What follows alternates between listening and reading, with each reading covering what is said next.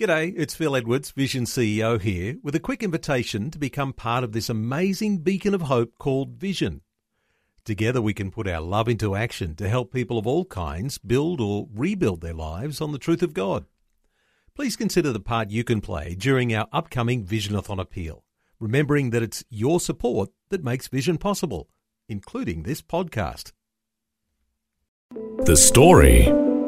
Yeah, he brought out a little glass pipe with some crystals in there, and um, he said, "Do you want to try some of this?" And it didn't look like it's not like a needle going into your arm or a pill that you can't control. I thought, you know, it's just a little bit of a smoke, and I'll have a puff and see what it feels like, you know. And that's how it happens. You know, people don't realize, you know, what an entrapment and a lie. This little glass pipe with crystals in there, where it's going to take you, it's going to take you to hell.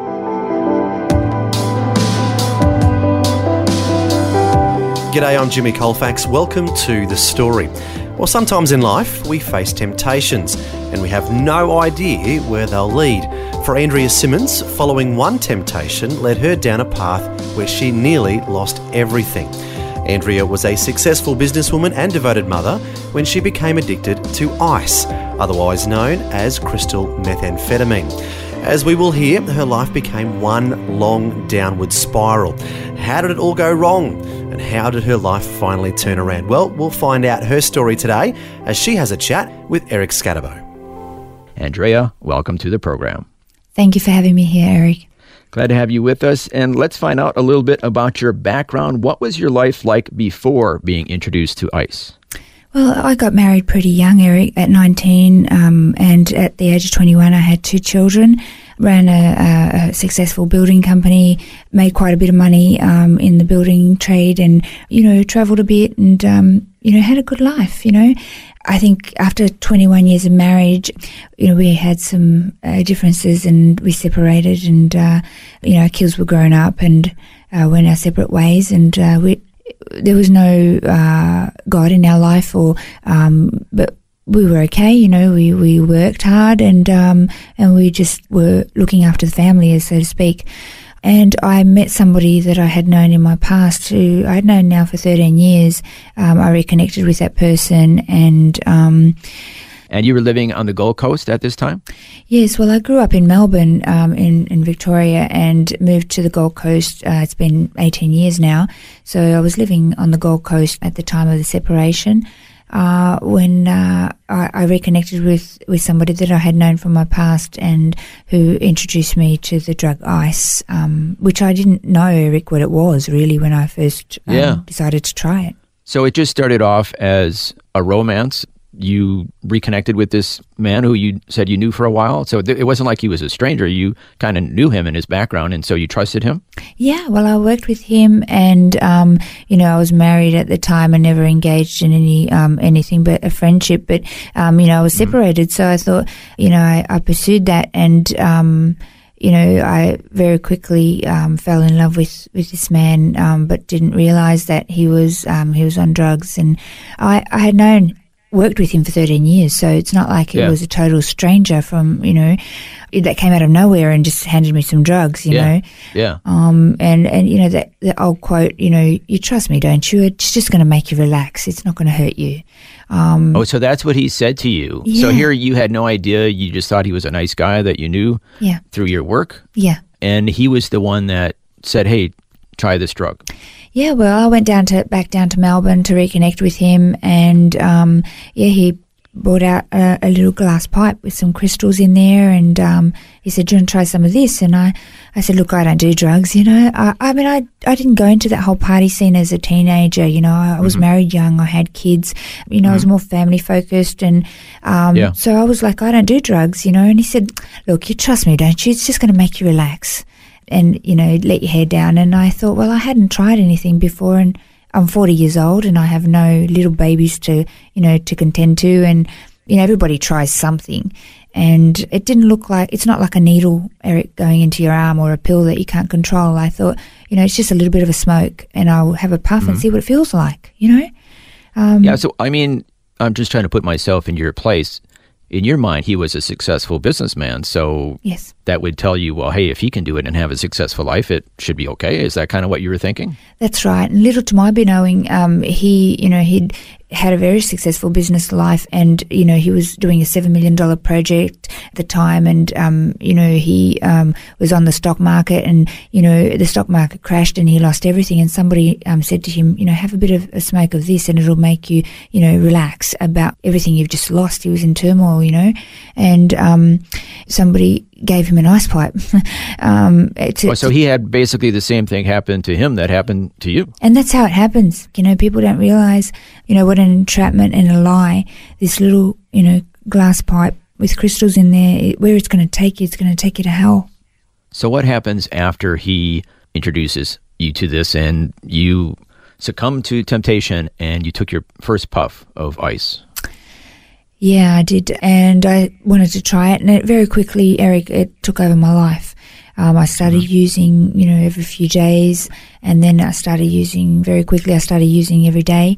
Um, I had, you know, three houses, um, my Mercedes, you know, I had $21,000 worth of jewelry on my hands. Wow. And I, I sold my $60,000 Mercedes convertible for $20,000 for drugs. Um, three houses that I owned, you know, I just sold them for next to nothing just to, you know, keep afloat of the mortgage because I was using all the money on drugs, you know. Yeah. And- So correct me if I'm wrong, but initially you thought, well, this will just be a little recreational drug on the side, you know, just to have a little fun. But you're saying it became so much more than that. It became your whole world. Absolutely, it took over um, my whole being, you know, spirit, soul, and body. Um, it was almost like air. I needed it to survive, Eric. It was, um, it just took total control of me. I went down very, very quickly. Um, you know, ended up in an empty house. Um, sold everything. I lost connection um, with my family, with my life, and my friends. And I was isolated in a room in Melbourne, where I lost contact with reality. You know, I was. I thought the government were after me. I thought um, I was so extremely paranoid. Um, Oh, wow. I was seeing things. Paranoid delusions. Yeah, I was seeing things, you know, um, that weren't there, and it was really scary. You know, it was really scary. And the more I would say, I don't want to do this drug anymore, and I want to stop, the downward spiral of depression and delusions and um, you know, suicide thoughts and um, psychosis would kick in even more. So the Wow. only thing that could take the edge off that whole downward spiral was to have another pipe and to try and escape it. You know, and you're in entrapped Wow. So this sounds like a vicious cycle. it's it's horrific. It is a hell in itself. You know, you're entrapped um, in this vicious cycle, downward spiral that you don't know how to get out. Did your relationship with anybody from your old world continue? Did they know what you were going through? No, no, definitely not. Um, we mask it very well. You know, when you're in ice addiction, you know, lies and deception is is a huge part um, of your life. And um, you know, I, I remember thinking that I was ringing my kids on a regular basis, and my daughters would say, "Mum, we heard from you every few months, if that." And to me, because there's no time in Ice World, um, to me, I was ringing them weekly, you know, and trying to pretend that everything was okay and hang up very, very quickly so they didn't notice that it wasn't okay. Wow. So even your recollections of uh, relationships were not accurate. No. that sounds like. No, nothing was accurate. You know, my perception, I was living in another realm of existence and my perception of everything was warped and incorrect. So you normally are a very outgoing person, but you had become very isolated. Yeah, that's right, Eric. I mean, I was involved in musical theatre and um, very social, and you know, with the kids engaged in the in the children's activities and dance schools, and I became totally isolated. You know, um, I didn't connect with anybody. You know, people think that taking ice is like a party drug. On the contrary, it's, it it really does take you away from anything that's real and, and this world. Um, and I ended up in, you know, an empty house. That the walls were all black from from smoking, you know, this drug, and you know the windows blocked out because of, you know, I, I thought the government were after me, and they, they had cameras in the trees, and you know, Oh, wow. it was scary to go out during the day, and you know, everybody. It looked like everybody was chasing and knew what I was doing, and yeah, it was very very scary. I got lost once around the corner from my house, Eric. You know, this Yeah, tell us about that. I took my computer because I thought the government were inside my computer and that they I had to take it to the shop to get it fixed and get them out of my computer. So I Wow. went up the road and I just started walking and I ended up um, the shop was closed. So I went to the man next door and it was a milk bar and I I started terrorizing him, saying, "Where's the man next door? He should be here." And you know, is he in with the with the government? You know, did he know I was coming? And I ended up coming out of there and and looking to the left and to the right and going, I don't know how to get home. And um, I spent the whole day on the curb crying and thinking, I don't know how to get home and I had lost my phone and, you know, life becomes so messy and, um, Yeah. and then people saying, are you okay? And as I'm sitting on the side of the curb, you know, in tears and I thought they were part of the government conspiracy that were coming to chase me and I was scared and as the dusk started to set, um, and it started to get cold, you know, and the man from the milk bar closed up and he, he suggested, you know, were there any landmarks that I remember and I, I did remember an oval where I lived and the building was orange and he said, why don't you catch cab? I think um, the cab driver will know where that is and he dropped me off around the corner from my house uh, from where I was. You know, I was around the corner and I had no perception of, you know, reality and, and what was going on. It was just, it was really scary.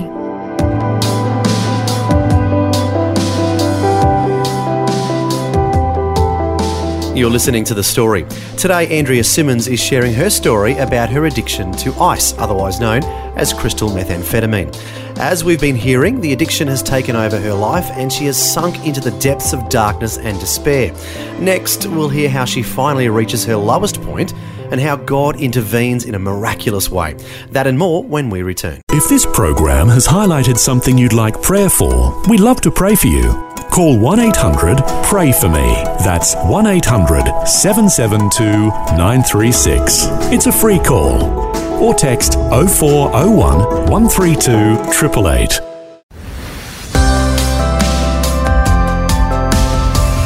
I'm Jimmy Colfax, and this is The Story. Today, Andrea Simmons is sharing her story with Eric Scatterbo about her addiction to ice, otherwise known as crystal methamphetamine. Before the break, we heard how her life was on a downward spiral. Unfortunately, it gets worse before it finally gets better. Oh, I think the lowest point, um, there were many low points, Eric. Uh, I think the near death experience that I had was probably the lowest point where the dealer gave me some, what they call G, uh, which is a clear liquid to, and he said it would help enhance, you know, my experience because I, I was telling him this, the deal that he gave me was no good. And I didn't know, but it, it's horse tranquilizer and the capacity for me to rationalize and think, what is this? What am I putting in my body? What's going to happen? What am I taking? Yeah. Um, I stopped breathing, Eric. You know, Oh, wow. I, I just went out, you know, and um, I remember opening my eyes and going back into the blackness three times.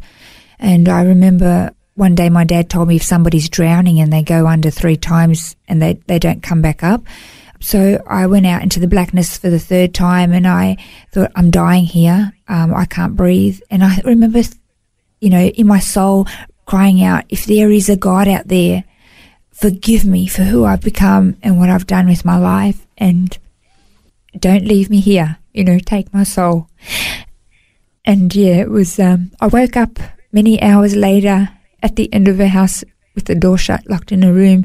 And I thought I won't do G again. That was a horrific experience. I was feeling unwell, but I picked up another pipe because that's all I knew how to do at this stage. You know, it was like breathing. And it was like another, you know, not long after that, four or five days or so, that I had my the, the encounter with God. See, when you're on ice, Eric, you take ice for, you know, four or five, sometimes seven, even 10 days at a time without sleeping, without eating, Wow. without drinking anything. And you just lose contact with reality, you know. And what happens, your body shuts down at some point and you crash.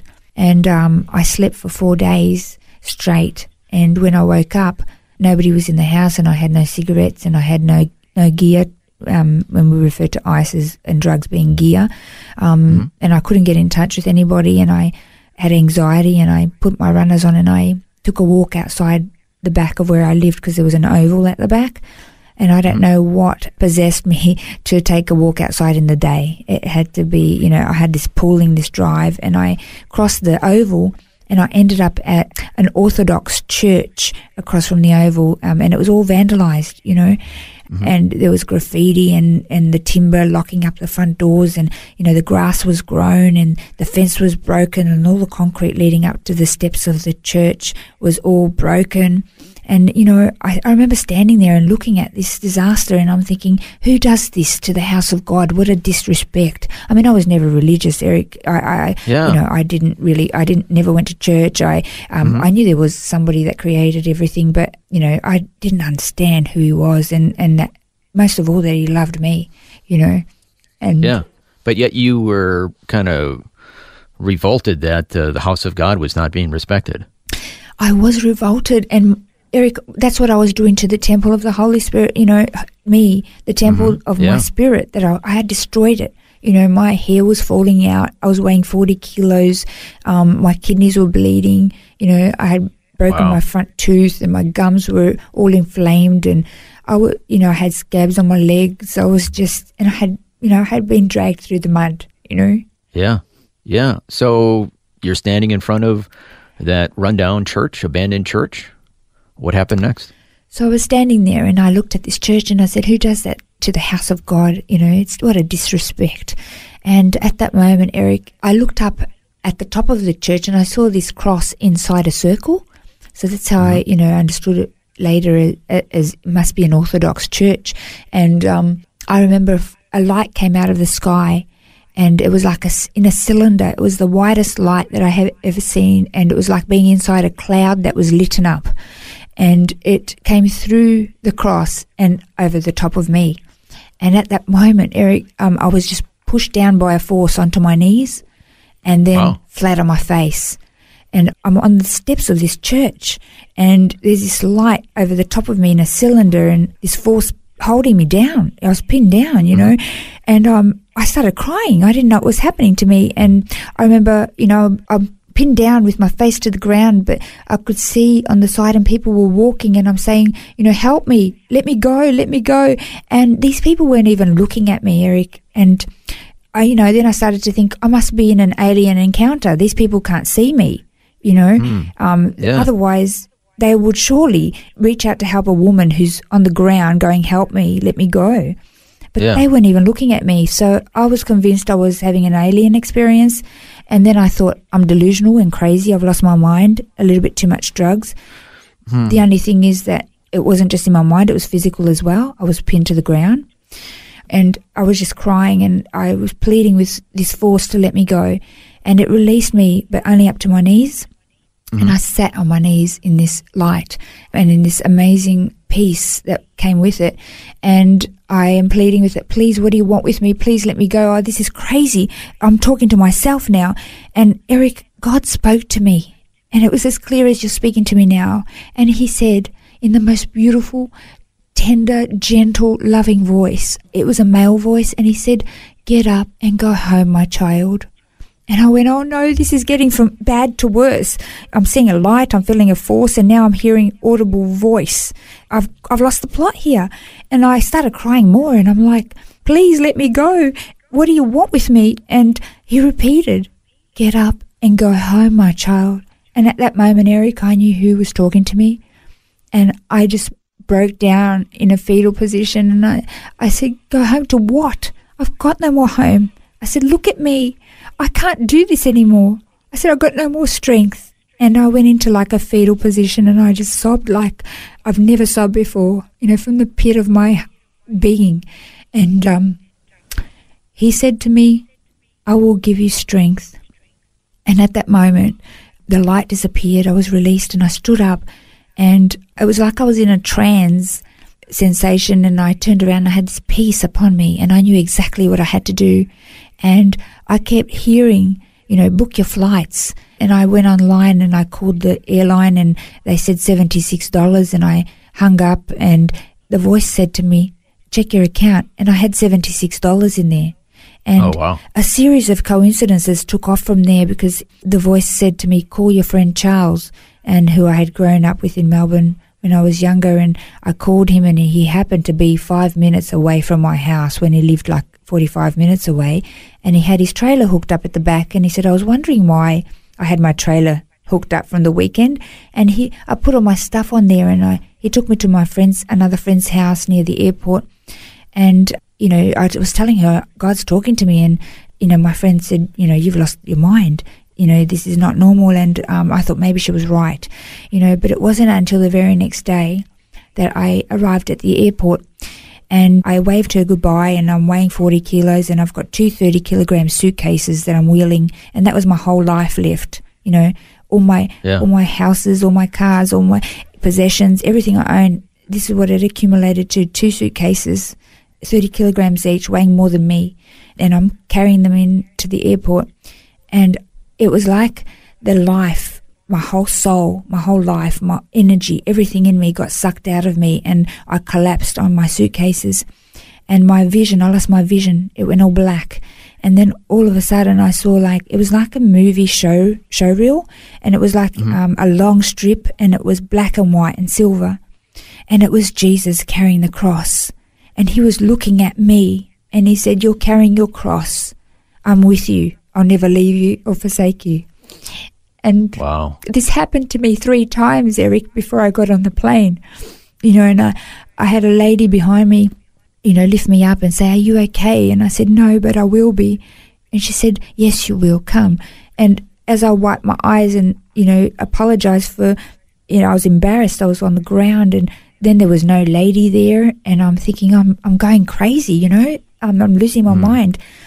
And um, this series of coincidences took place, and you know, later learning about scriptures because I was led into in, into a Christian fellowship um, where people told me, you know, your experience of collapsing three times, you know, carrying your cross. Um, Jesus collapsed three times on the way to his crucifixion, and I'm like, what has that got to do with me? Like, I don't know any of this stuff. I'm not religious, you know, but I was, you know, inside me, I had to find out what it had to do with me because it was the most the most loving experience that I've ever had in my life. And Yeah. uh, he helped me, you know? He helped Wow, me that, out. that's fantastic. Now, you heard the voice tell you, go home. So I'm assuming you're getting on that plane to go home to the Gold Coast yes, that's right. and to your mother. And to my mother and to my family, yes. So unfortunately, we're running out of time, but what happened next in your life? So what happened next? Um, I just, uh, you know, I, I needed to find out what was this force and what who was leading and talking to me for. And I was led into a uh, into a church, a non-denominational church that I got to learn about the scriptures, and you know, and I kept following the the leading of that voice, um, which now you know is God. Um, he was just loving on me and helping me not to commit suicide and putting people around me because you know God works through people and he was putting people around me where I needed it and to help me um, rebuild you know rebuild me you know and Yeah. start yeah. again mm. So did you go through a formal recovery program? No, I didn't. People ask me that, and I say, you know, God took me into a church where I engaged in there four days a week. Um, I did see a drug and alcohol counselor on the, you know, the people around me that were placed around me um, recommended. And um, so I saw a drug and alcohol counselor, and I was four days a week in a church. Uh, I did recovery. I did. I had no detox, Eric. I had no side effects of detox. And he just took away all of my cravings and everything at once. Um, Wow. And I just Yeah. So you reconnected with your mother and with your children? I did, yes. I reconnected with my mother. She, they all thought I was crazy um, because I'm telling them God's talking to me, and you know we have to go to this church. And but they uh, just loved on me, you know. They just loved on me, and um, So they didn't go to church at that point. oh no, no, they weren't Christians. Um, my whole family now do follow the Lord, and um, they could see Oh, what He's done in my life. You know, how can you Yeah. not? I want some of that. You know. So you return to your mother. Over time, you gradually recover from your drug addiction. And fast forwarding to today, you eventually go on to become the founder of the Australian Anti Ice Campaign. Take us up to the present. Yes, that's right. Um, the Australian Anti-Ice Campaign, we educate youth and uh, communities about the dangers of ice, and we also help people in addiction create pathways into recovery. So obviously, you can talk from your own experience. Absolutely, all of our presenters do.